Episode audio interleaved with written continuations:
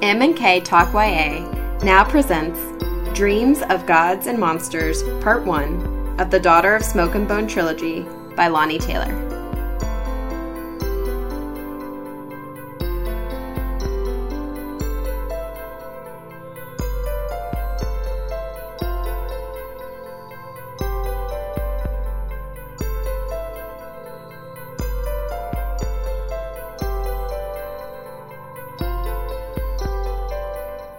Back to M&K Talk YA.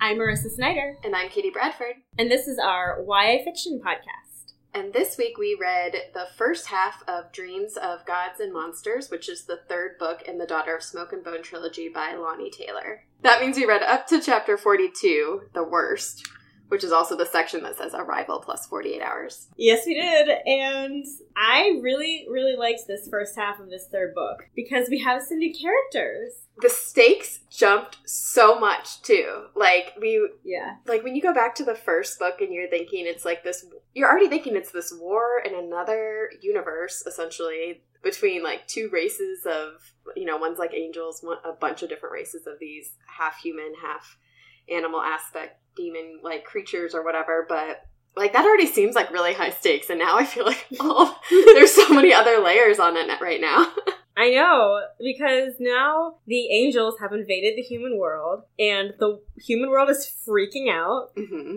And we have this new kind of character set up with Eliza, who's a research fellow at the Smithsonian, and something's up with her.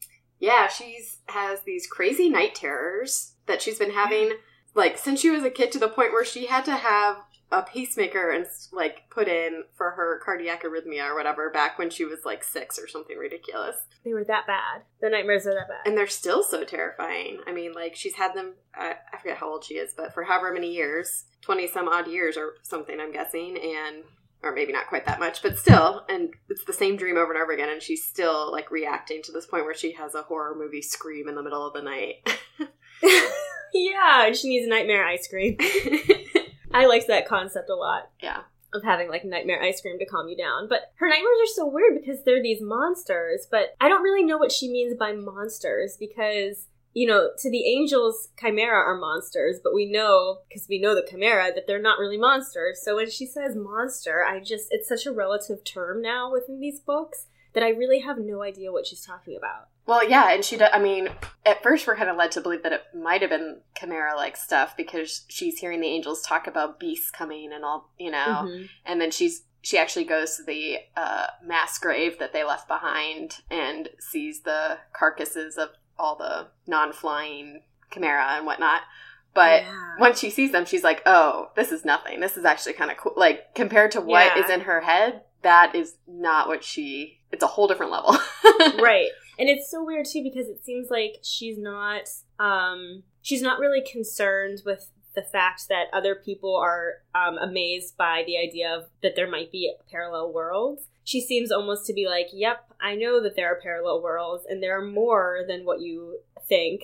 Like it seems like she almost comes from a parallel world and that's why she wasn't surprised when she saw the chimera and she saw the angels Well, she says one of the last things she says was, "I've seen other universes. I've been to them, and I destroyed Mhm. them." Yeah. So I'm like super curious where she came from and, and what her history is. But I love that I that idea when she was saying, is it is it just a matter of semantics whether we call these parallel worlds heaven or hell? Yeah. You know, like they exist and we maybe apply certain language to them to try and understand them better. I don't know. I, I also liked when she sees Ziri's body and they're kind of describing him as like they uncovered a demon Yeah, like Because- a stereotypical what you know people might think of as a demon. Yep. Yeah, but it was so kind of jarring to me because they always describe Ziri as so elegant and so beautiful Mhm. and like so arresting to watch. And so it was strange to me to hear someone call him a demon. But then I was like, oh, he does have stereotypical demon aspects. Like he has bat wings and he has cloven hooves and he has horns. And that is what you think of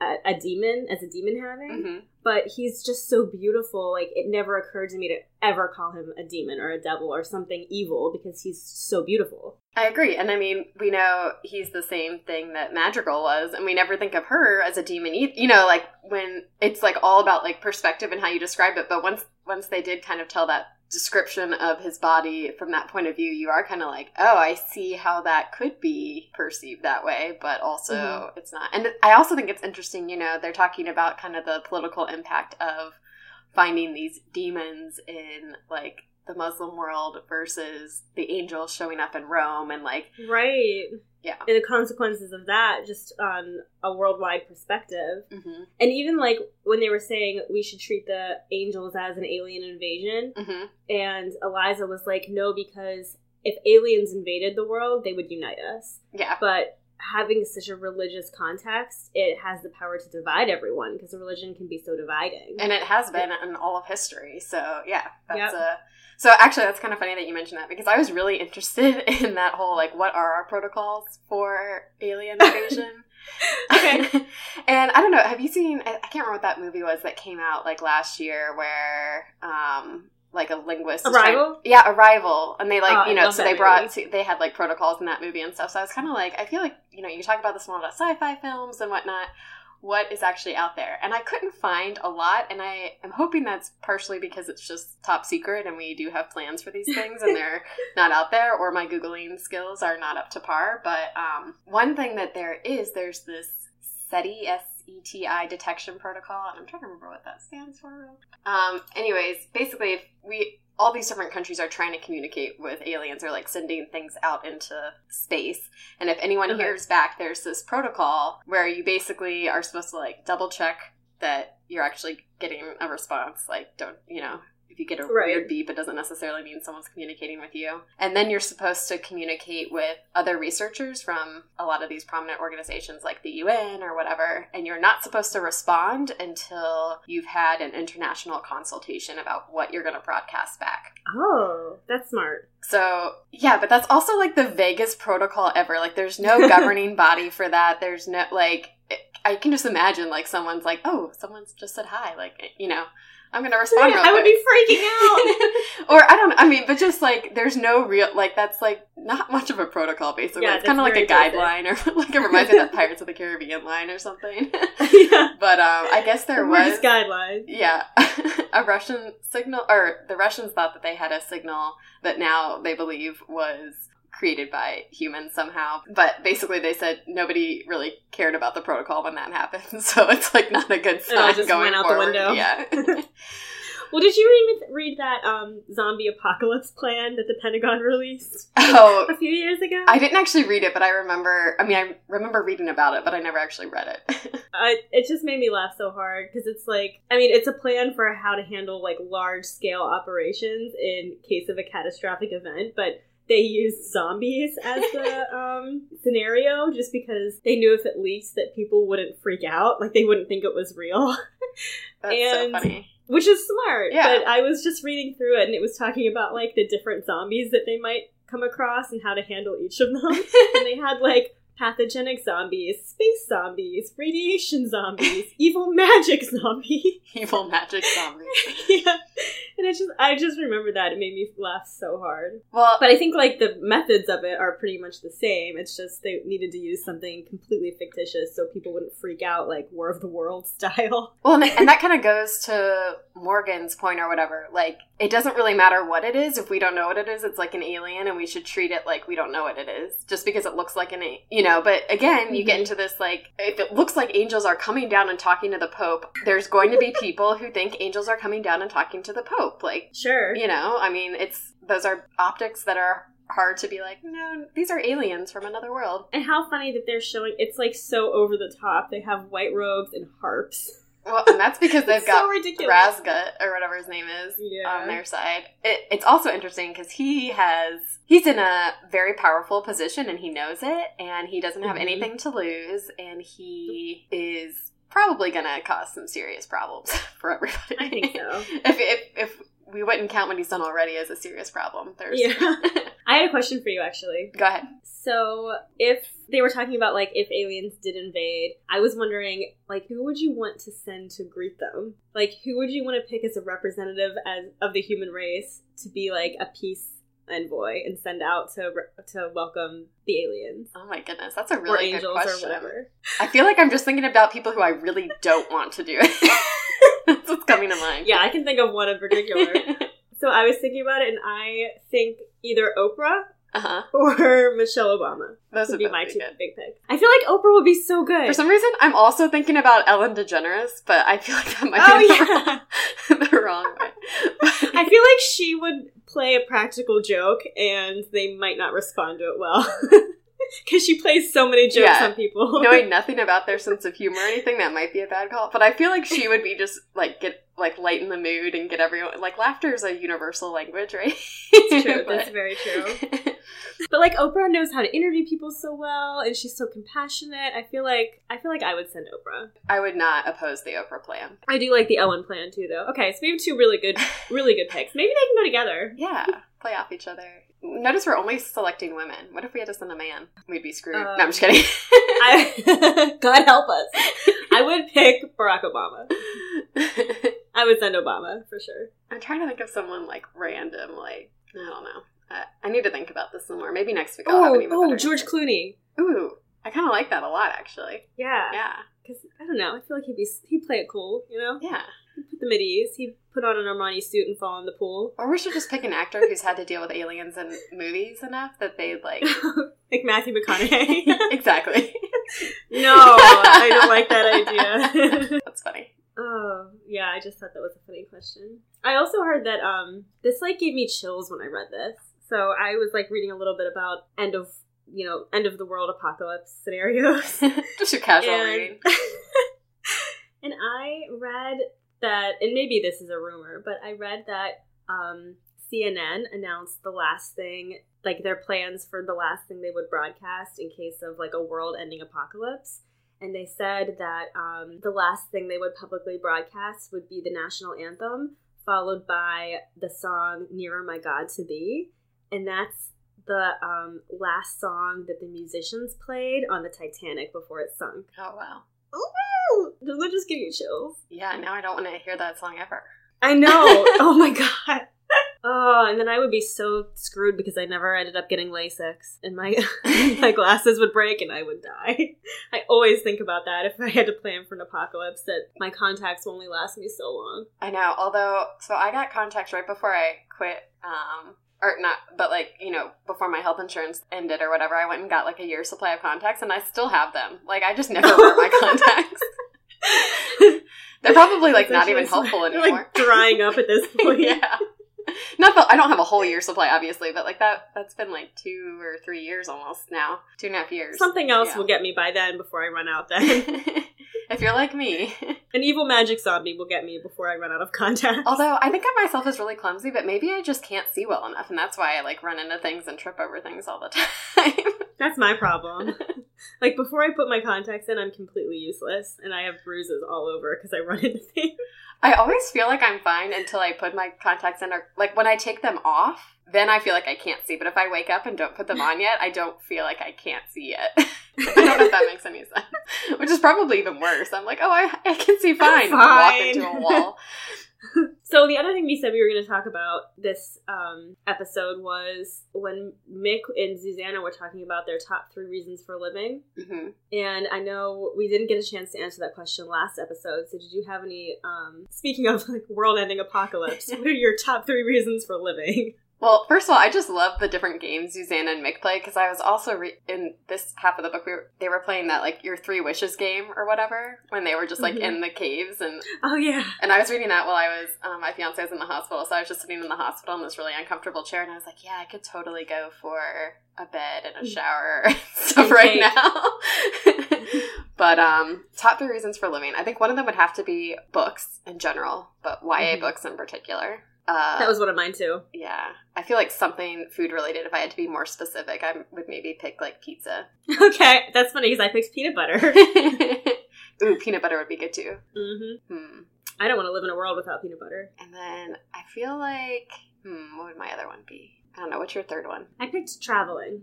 That's good. I actually was thinking about something related to traveling, but I feel like it would be like, We're just going on vacation. yeah.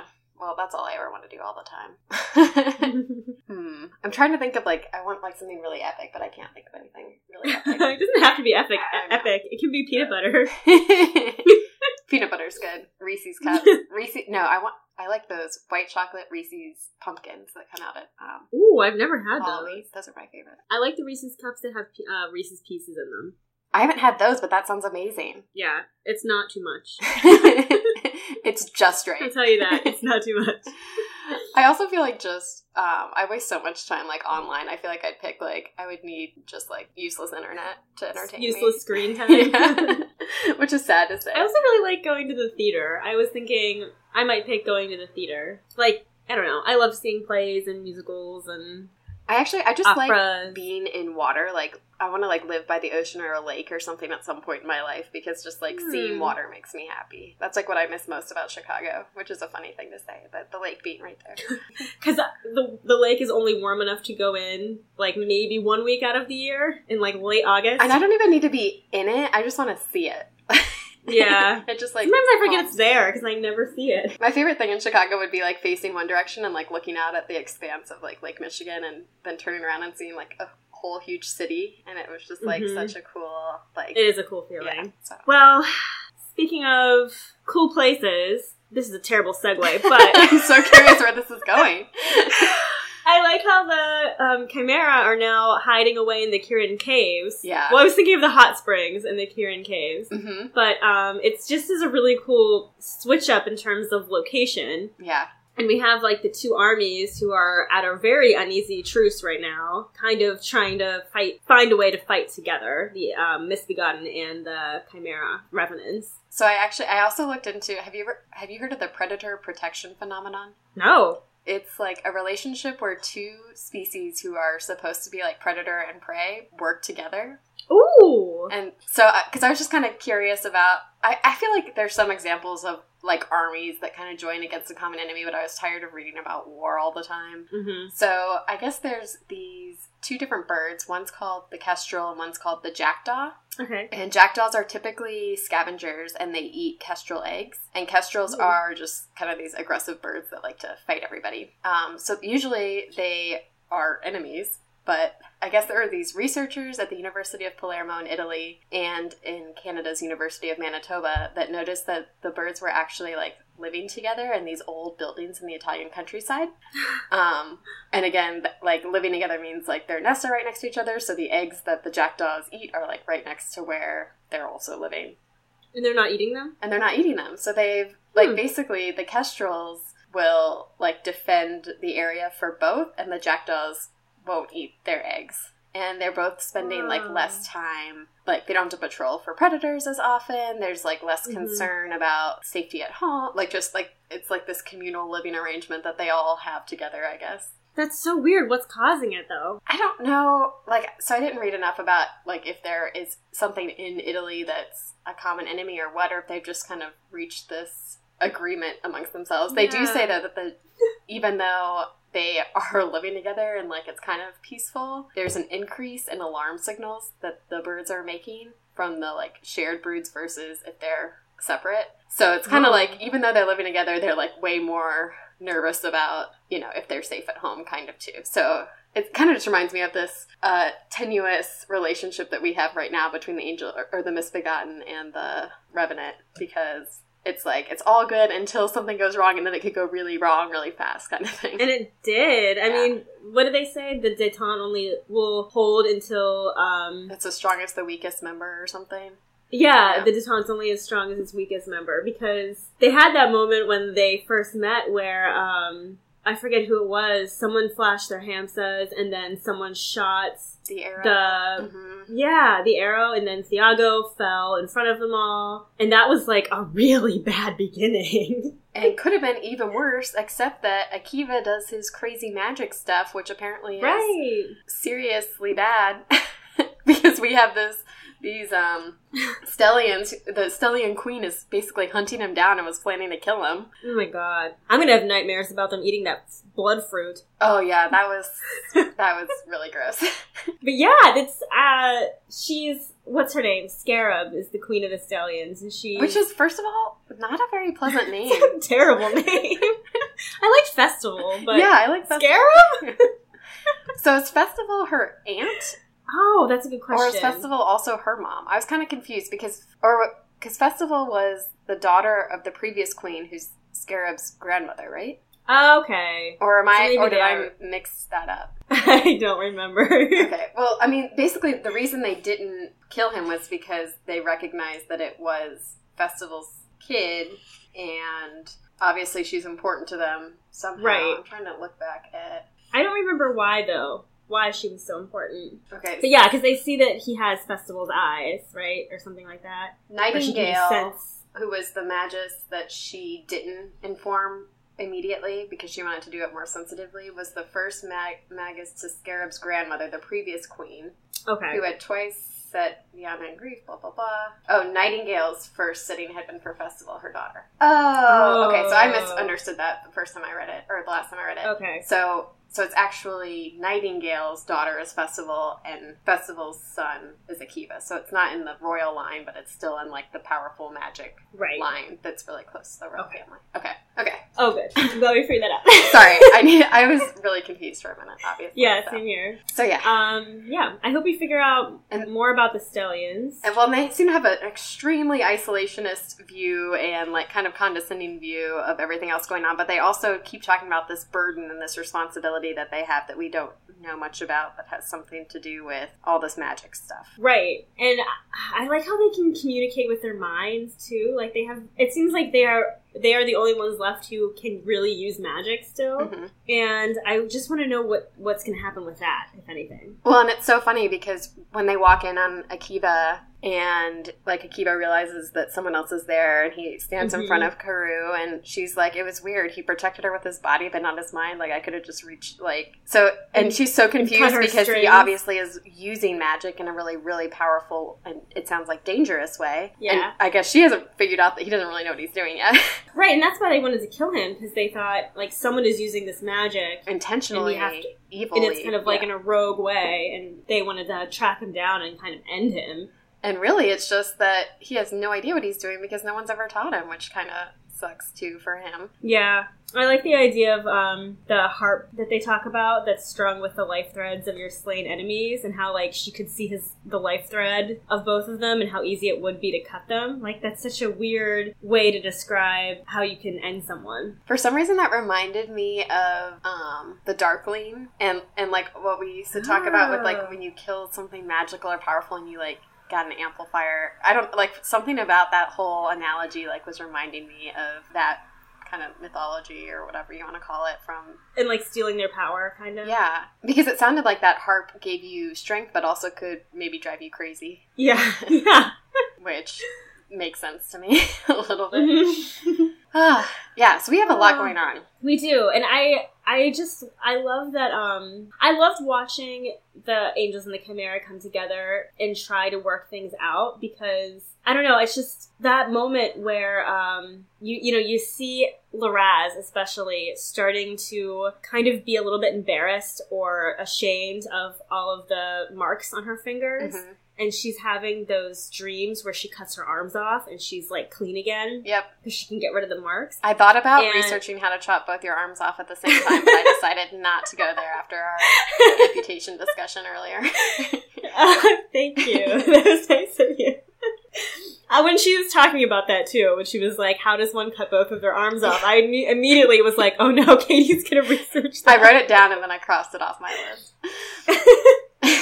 but you see, like Laraz kind of begrudgingly um, helping the, the chimera, like when she uses her wings to warm to warm them in the caves, and she's starting to really regret her tallies. hmm um, it's just it's it's fun to watch both sides soften a little bit towards each other. And I mean, some of this is happening from proximity for sure, but again, this goes back to even in the previous book how they were. In general, it seemed like more and more angels were kind of like, this isn't what we signed up for. Like, this isn't a soldier thing. This is like crossing a line, like a moral line that Mhm. we're not okay with. And it made them start to question everything, which is, I think, a lot of why the Misbegotten have left the army in part. Yep.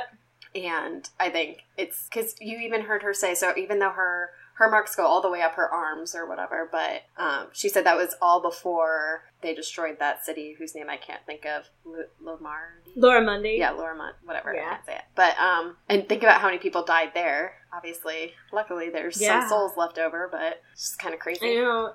And she keeps thinking too, like if only Hazel were here, he would have everyone laughing. You know, Yeah. he would. He has such a talent for bringing people together, and she really feels his absence. And in some ways, he was like the perfect martyr, though, because I think he, even just his memory or whatever, is Oh, helping yeah. to bring some people around on the misbegotten side. Laura's especially. That's a good point for sure. Um, and then, oh my gosh, okay, that scene.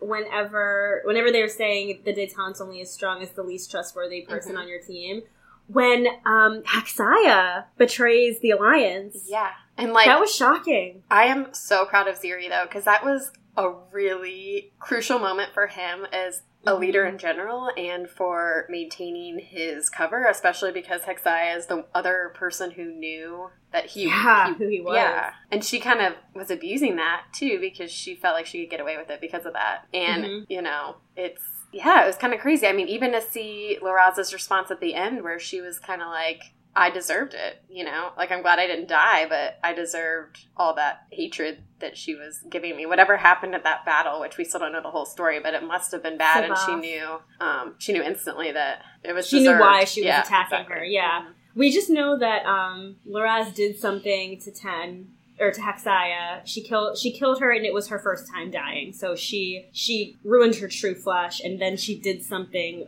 bad to the bod to the body. Is what I'm thinking. Because Loraz says that like when she did it, both her brothers kind of looked at her in a new light, and and they were just like, "What? What the heck are you doing, girl?" Yeah. It definitely seemed like a line was crossed there, yeah. Oh yeah, exactly. And so and how ironic that um Haxaya was like, name me every chimera you killed, account for all of your tallies, and I won't cut your arms off. But then at the end she was like, This is exactly what I dreamed that I wanted. Like I dreamt about cutting my arms off and now it, like it was just so ironic that that yeah, what even when she was like, I, gonna s- do to I solved the riddle, get a, you know, find a chimera who you killed in her previous skin and do it for you or whatever. It was like, Mhm. yeah. No, I mean, that was a really powerful scene on so many levels because on, on the one hand, too, it's kind of like, it's good that that all happened because it was the catalyst for a lot of positive things. But if one thing had happened faster or differently or you know everything could have blown up Laraz could have died and everyone on the angel side would have freaked out uh Mhm. Thiago could have been ex- or Ziri could have been exposed. Like so many things could have gone wrong right there. And in some ways, it sort of was the best solution because he got to replace those people he didn't want to be close to him. He kind of had, Yep. had an excuse to do that. He kept his cover. Him and Laraz have a stronger bond now, and the angels, I think, respect Thiago more because he killed one of his own to protect the truce. Yeah, and now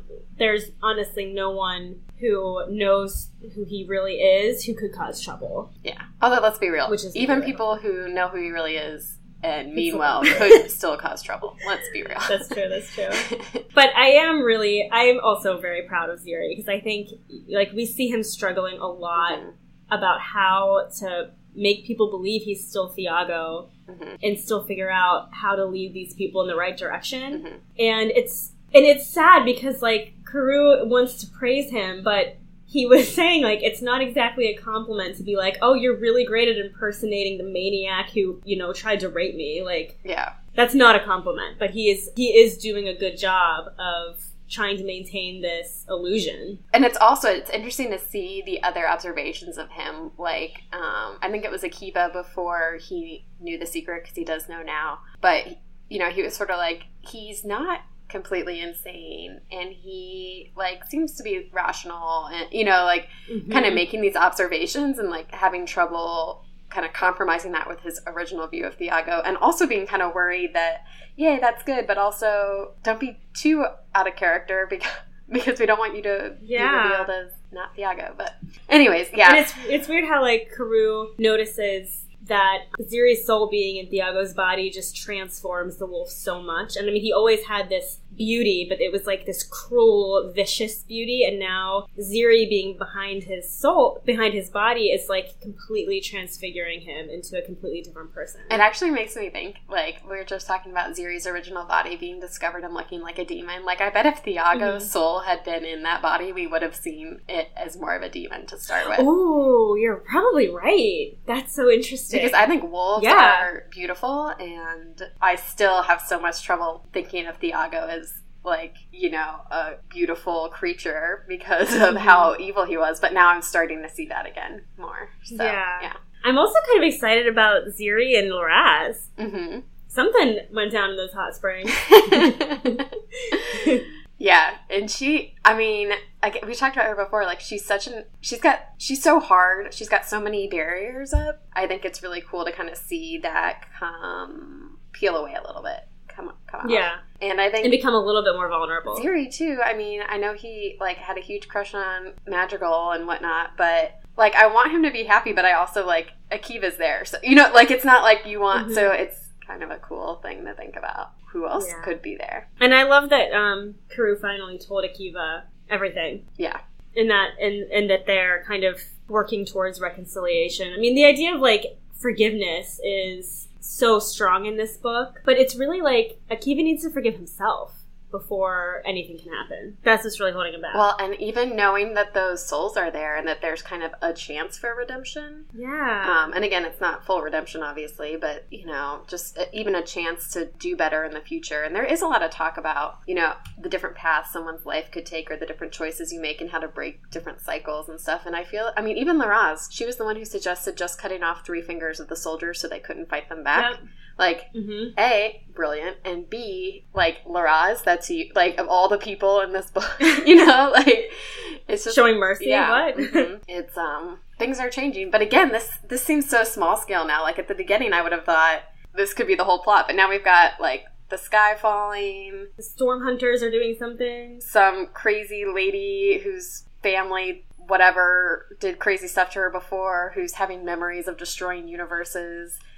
Uh, you know, I mean, like, there's, and like, Razgut obviously knows more that, like, I feel like all the people we're looking at have kind of a even though it's a huge issue and they're already, like, overwhelmed by everything they have to do, they're thinking of it so small scale compared to what seems to be going on. Yeah, which I mean, and I guess they kind of have to. Like, if you want big picture, you would just go crazy. Like, I feel like in this case, you have to start with little steps, like little baby steps. Yeah, and I'm saying even that it's, like, overwhelming almost, because they're still thinking, Yeah.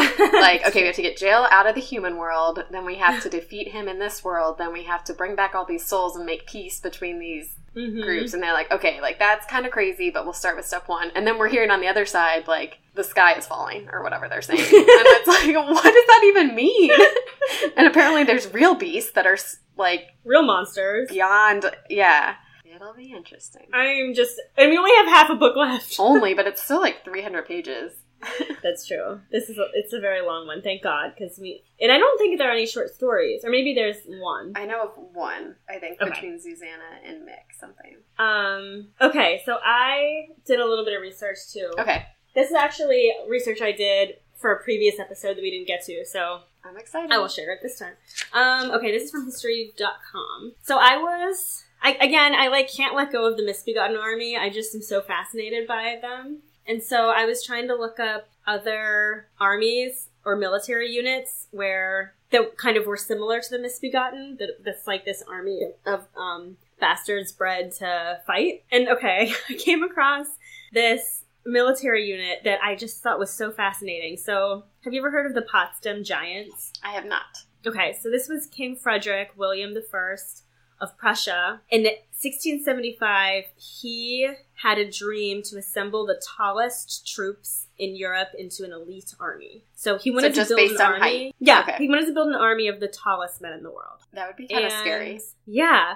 So the original required height was you had to be six feet two inches. That was like the shortest you could be to join. How funny would it be if you're like six foot two and then you like join this group and you're like on the short side? You're the shortest. you would be because they said several of the men were uh, seven feet tall, and one was said to have stood eight and a half feet tall. Oh my goodness. Yeah, this is reminding so- me a little bit though of what were those guards called that used to be around the emperor that they just had like the really tall ones who like didn't know how to use swords or whatever. Oh yeah, the um, I forget their names. But anyways, Yeah. yeah, go on. the break swords. Yeah, some or that yeah, that, yeah. The guards, whatever. Okay. so, uh, Frederick, okay, so King Frederick, he was going, basically using any means possible to find tall men to join his troop. and he would, sometimes he would just hire really tall mercenaries, or he would buy tall soldiers off of other military units. or he would just force he would kidnap tall civilians and forcibly conscript conscript them into his unit and he would go around the countryside paying farmer or like paying farmers for their tall farm hands or paying people to give them their sons who are especially tall This again, And how is guess- this effective? Like, I feel like if you just brought a bunch of random tall people, most of who didn't want to be there together or who didn't, like, okay, anyways, continue. yeah well see that's what kind of made me um, think of the misbegotten because it was a form of slavery Yeah. and a lot of men didn't were not there on their own free will. Mhm. So uh, it got to the point where the sons or, or like newborn babies would be marked by a red scarf to identify them if they thought they might become exceptionally tall. And so he had like children marked as possible um, soldiers for this army. And he also would. How would they determine the- that? Sorry, I'm like, I I'm mean, so fascinated knows? by this. I have no idea. I feel like you- back then, I you, mean- I mean, even now. Uh, anyways, go on. Sorry. Give them lots of vegetables. Um, yeah, I don't know. Drink a lot of milk.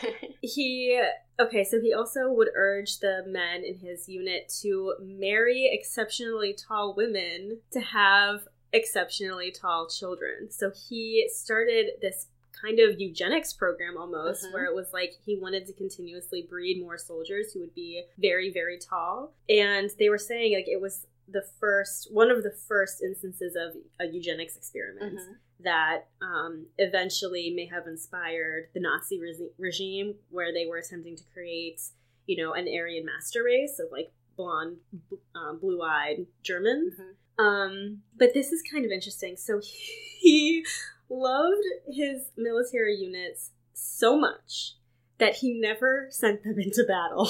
I was just about to ask if they were effective at all. Also, how tall was he? Was he like really tall, or was he like really short? And this was like, That would be funny, actually, if he was a really short man. But they called them log, Lange Kerls, which means tall guys or long guys. and he would pay them based by based on height. So the taller you were, the more you got paid. Um, but it's just it's so funny because he loved them so much that he refused to send them into battle because he didn't want any of them to get hurt.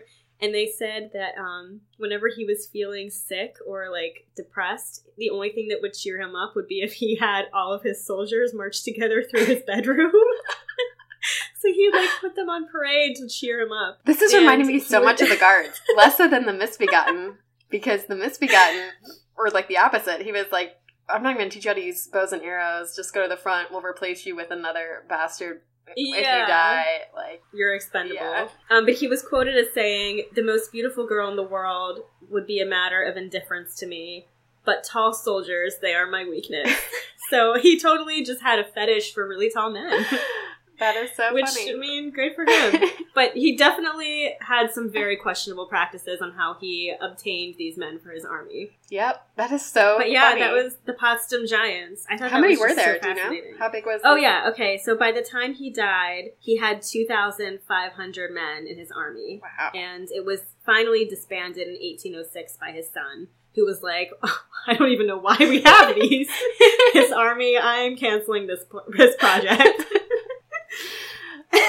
Sometimes I think it'd be so funny to like be a king or something, especially a king who had like grown up that way, and you just like get these crazy whims, and like no one Mhm. argue like talks you out of it, or even if they tr- like you can just decide I'm gonna bring a bunch of tall people together and make them march through my bedroom. Like that seems like a good idea today. I mean, yeah, if you're king, you can do whatever you want. Even bizarro things like that. Oh, but they also said that he. This is kind of sad. They, he would sometimes take the men and stretch them on the rack to make them taller, like to make them even taller. So, so literally torture. but then he stops. Yeah, but then he stops because I think a, a couple of them died from that, obviously. And then he was like, "Okay, I won't do that anymore because I don't want to harm them." But like that's how kind of insane he was about about obtaining the tallest men in the world, where he would like torture them to make them taller. That's So crazy. it's, it's, yeah, it's a little sick, but it's a, it's a lot sick. Let's be honest, it's sick. But I don't know. It's just interesting to have someone who has that vision that they go to such extreme measures. It's it's sad. Yeah, it is, and especially when you think you're dealing with people like who you know like yeah, yeah. yeah. They're humans, but in it, but it was weird because he loved them, but also tortured them. Ah, bizarre. Anyway, And that's so weird too, because taking away someone's free will, even like some of those guys probably wanted to be soldiers, and then they couldn't even go to battle because they were just tall, and you know, I mean, yeah, like, and then they end up yeah, and then you end up being almost like a mockery, right? If you're just being paraded around the countryside um, as the king's special army. that can't And- fight. Yeah. Yeah, yeah, it's kind of humiliating in a way, I would think. Mhm. And what if you just fell in love with a short girl? Tough luck. Oh no. Nope, nope, nope. Couldn't happen. Keep it to yourself. Yeah. Uh, so what do we think? Okay, question. Okay. What was your favorite scene? Because we haven't done, um, like we always say, the books were going to get made into a movie. What scene would we most want to see played out on the big screen? So, what would be your favorite scene so far? I don't know if it would be my favorite scene, but the one I'd most want to see as a movie, and this book especially, would be when they're coming, when the um, revenants are coming to the Kirin Caves for the first time. Because I think it'd be so cool to watch them come in, to Oh, see yeah. all those angels there, and even to see that moment where like the despair ripples through everyone. I think could be like kind of a cool visual, also.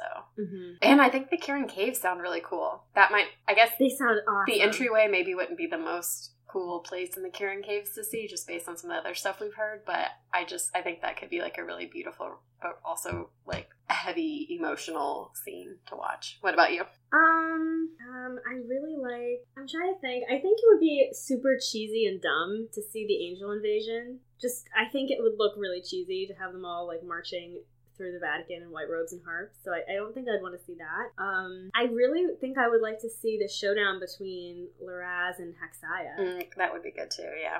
You know, just because it would be such a te- there'd be so much tension in the scene, hmm and I think Liraz is like quickly becoming one of my absolute favorite characters hmm and just seeing her transformation of again ending the cycle of um, cruelty and war where she's just like no i deserve that let's move on Yeah, and especially because unlike Akiva or something who has kind of a personal reason to want to change things, Liraz doesn't really. She's kind of lost every. Like, I feel like her transformation is almost more powerful as a result of it being like not personal or.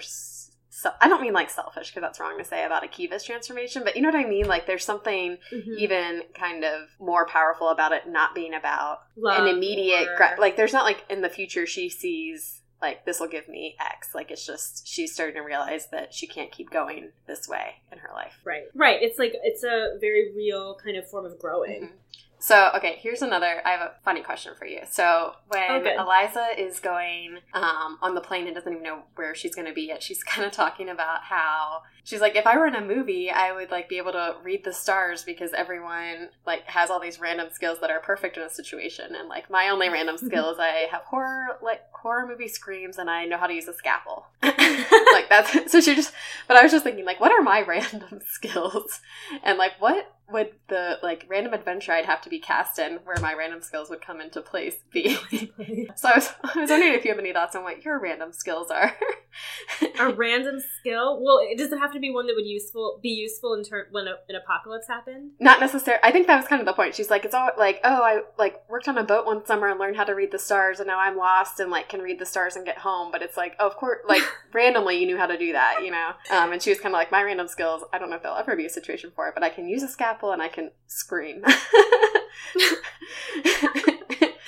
um okay random skill. Okay i'm really good at building ikea furniture. That's actually impressive. I can hold seven tennis balls in my right hand. I don't know when that's to come in handy but i practice every few months just to make sure i can still do it. You still got Yeah, it? like upside down like i can like hold them not like stack oh my god that's amazing. Yeah. I, again i don't know when it's gonna come in handy but once i find a way i'm gonna make millions Ugh. Yeah, I was gonna say like if you just had seven dogs that you could just throw tennis balls for, you would make their day. well i can't even throw one tennis ball ask toby but, um, yeah what other random I don't know if? I have any other random skills like that. well we're, we're actually like if i feel like if i were in a random book i'd have enough of these random stories where i'd be like oh i actually like did knife throwing once like you know That's like- true. but I'm not actually Like, good enough at any so of those much. things. But I've done enough random stuff where if you made it, if I actually developed those skills for real, I could have an interesting backstory. Or you just learn so much from reading different books, and then I try to apply it in real life, and I'm like, well, I read this in a fantasy series, and it worked then. I feel like I would just do that. I I know how to pickpocket people because I read a couple articles about it and how to survive if I fall through a lake, a frozen lake. And I know exactly how long to wait to wait before cutting off a critical limb. Longer than 30 minutes. Longer, yeah, that's the moral of the story. Longer than thirty minutes. Well, have you read the book The Hatchet? Oh yeah, that's I love that's that like the most obvious example. I'm like, oh, this guy randomly gets in a plane crash, but he luckily he had his hatchet on board. Like, I still think it's a really good book, and I like it a lot. But that is like the that's kind of fits into this whole idea where I'm like the like one random like what are the odds that they knew how to do this skill or had this item handy or whatever it was. Yeah, thank God he had it. I mean, it would have been a short book otherwise. I haven't read that book since like fourth grade, but I remember it very vividly. And they don't even let you fly with a hatchet these days, so yeah, I know. So we're all doomed. Um, okay, so anything else? Um, nothing in particular. I feel like there's just still a lot going on, and there's still a lot of humor. Like I love that about this book. I I still I I think Zuzana and Mik are one of my favorite like elements to the story to make it lighter. Mm-hmm. I wouldn't say that like Zuzana is my favorite character because I don't think she has as much depth or isn't necessarily as interesting. But I just I love how she kind of balances out some other things. Like I even love when they were talking about like how Karou is so boring and needs to get like a new skill because like like just like she like goes off on these random tangents and like makes everyone laugh and like helps Mm-hmm. I don't know so much of that stuff. So They're much needed. They're, I mean, at first I was a little, I don't know, sometimes they get a little bit annoying just because of how, like, lovey-dovey they are. yeah, but I think that they are critical for making this um, detente work hmm because they do bring a little bit of humor. and I even think with that like yes it's annoying but it's kind of they it's like everyone acknowledges it's annoying, you know. yeah. like even they kind of That's true. acknowledge it's annoying and um it is kind of just- nice compared to all these like really complicated relationships and everything Yeah. but it's also i'm kind of like why are they even here like part of me still thinks they should Why not are have they been here? brought Where are their parents? Yeah. Because I mean, if they were in their twenties, I almost feel like this would book would be better if they were older Mhm. because they're like seventeen. yeah and they're talking about getting married, and it's just like, okay, you need to slow down. Yeah. like slow your roll. you're seventeen, and and your parents are just fine with you being, you know, MIA and these in Morocco, especially and- when they're making plans to like seal off the world. It's not like they're gone for a few weeks. Like they're like literally in another universe in a war that has nothing to do with them and they have they don't even have like anything like they don't again have any of these skills that would be helpful they're not samurais like they were joking about being samurais or whatever like i don't know It is nice though that they have a very uncomplicated relationship because again, like all the other relationships are so complicated. I mean, like for example, when you see Ziri finally um, confessing to Karou that he does have feelings for her, and she kind of makes it clear that she does not. Like that was a really sad moment and like a a sad part of the book because you really like want him to have a happy ending. Although I'm hopeful he will something will happen between him and Liraz. yeah Oh, we also learned that um, Akiva figured out how to make the um, a magic of the Hamsa disappear. Yeah, that's exciting. Although I also was kind of nervous if that would make so the revenants are already outnumbered, and like if they would make them nervous that they have and they're like in the inter- interior of the cave, that would actually make some things worse. But it seems to be going well so far, and actually bringing them together and more trusting of each other. And I think if they if these armies really are able to integrate well, like that's awesome and great and wonderful. But I'm still just so nervous that it's such a tenuous balance right now of trust and whatnot. But I feel better now that Ten's dead and I think yeah, there's a much better chance. Ooh, okay. Let's keep reading and see what happens. okay. Except yeah, So we're gonna finish the book for next then it's gonna be over. and then we'll be sad for a long time. And I have to tell you a joke. Yay! I wrote a bunch down because I keep forgetting about the joke portion, and I, that would be just devastating to me. Maybe we should add joke dad jokes to our top three reasons for living. I actually think we should. A hundred percent. Okay. I heard a rumor the other day about the Canadian Prime Minister. I'm not sure if it's Trudeau.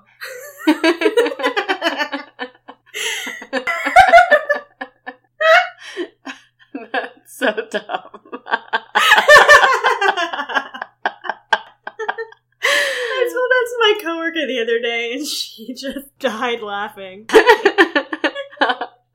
I love that. That's totally my kind of humor. Oh man. I always test out my I test a lot of my dad jokes out on my coworker because she really likes um, YA fiction, and actually we've been doing this thing at work where we have like sections of work that we have to turn in, and we've and they've been very challenging lately, and we've started naming them after YA villains. Love it. yeah, we have like a Bellatrix Lestrange. We have a Dolores Umbridge. We have a Levana. and we and we just got to a section that has been just the absolute worst and she was like i can't think of anyone bad enough to name this section after and I, and she's read these series too and i was like thiago and she was like yes there's nothing redeeming about it so yeah we named our work section after thiago in these books I love it. Ah, that reminds me though, we still have to come up with our fan names. So for next week, any Oh. listeners who have suggestions, uh, please share them because I have nothing Oh good my right God. Me either. Okay, I was trying to think about it, and I kept coming up with nothing because it's not like there. First of all, there's no fan name that exists currently for the fans, and secondly, it's like there's so many obscure things happening in this book, but you still want it to make now. sense. Mhm. And there's like so many different I'm sides, and they're not all like there's not like one good guy side, Right. Yeah. Because at first I was like, oh, we should be angel lovers or demon lovers. But then I was like, well, which one do you pick? yeah. Maybe I'll be angel lover and you can be demon lover. Lover. Beast lover, right? Beast lover. that just sounds Yeah, that does. I don't want to. I don't want that. I don't want a T-shirt with that on it. but isn't that what they call Akiva? It's beast lover, not demon lover. they call him Beast Bane. And then beast lover when they were. um Wasn't that also part of it? Because they don't call them demons in their world. Anyways, this is a weird tangent true. now. I don't know. I don't know. Back to the drawing board. I- this is yeah. not our answer. People see you wearing that and walking your dog, and they're like, um, should we be cons- should be intervene? if I make friends wearing that shirt, I probably don't want those friends or something. Exactly. Oh gosh. Oh man. Okay. Okay. Let's finish reading. Um, Keep thinking of a fan name, and um, yeah. Anything else? We'll go from there. No, thanks everyone for listening. If you want to get in touch with us, you can email us at mnktalkya at gmail.com. Um, everything's spelled out. And we're also on Instagram and Facebook at mnktalkya. And if you want to give us a rating on iTunes, that would help us. Um, and we'd really appreciate it. But we'd also just love to hear if you want to send us dad, dad jokes or recommendations for what series you'd like us to read. Or fan name? like to ideas? hear from you. Or fan name. Help us out, guys. Really, anything. we love to talk to guys, anything. so. Uh, Yeah. And we respond to every single message we get. Yep. On that That's note, all I have. bye bookworms. Go get a library card.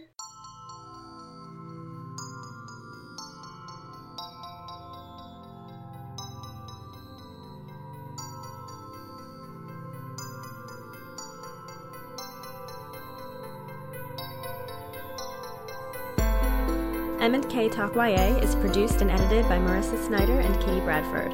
Original music composition by Timothy Milky. Logo design by Marissa Snyder. For updates and extras, visit mnktalkya.com or follow us on Instagram and Facebook. And if you haven't already, please rate, review, and subscribe on iTunes. We would like to thank James Tobias, Chad Snyder, Meredith Kelfie, and Michael Howard for all of their support. Thanks for listening, and see you next time.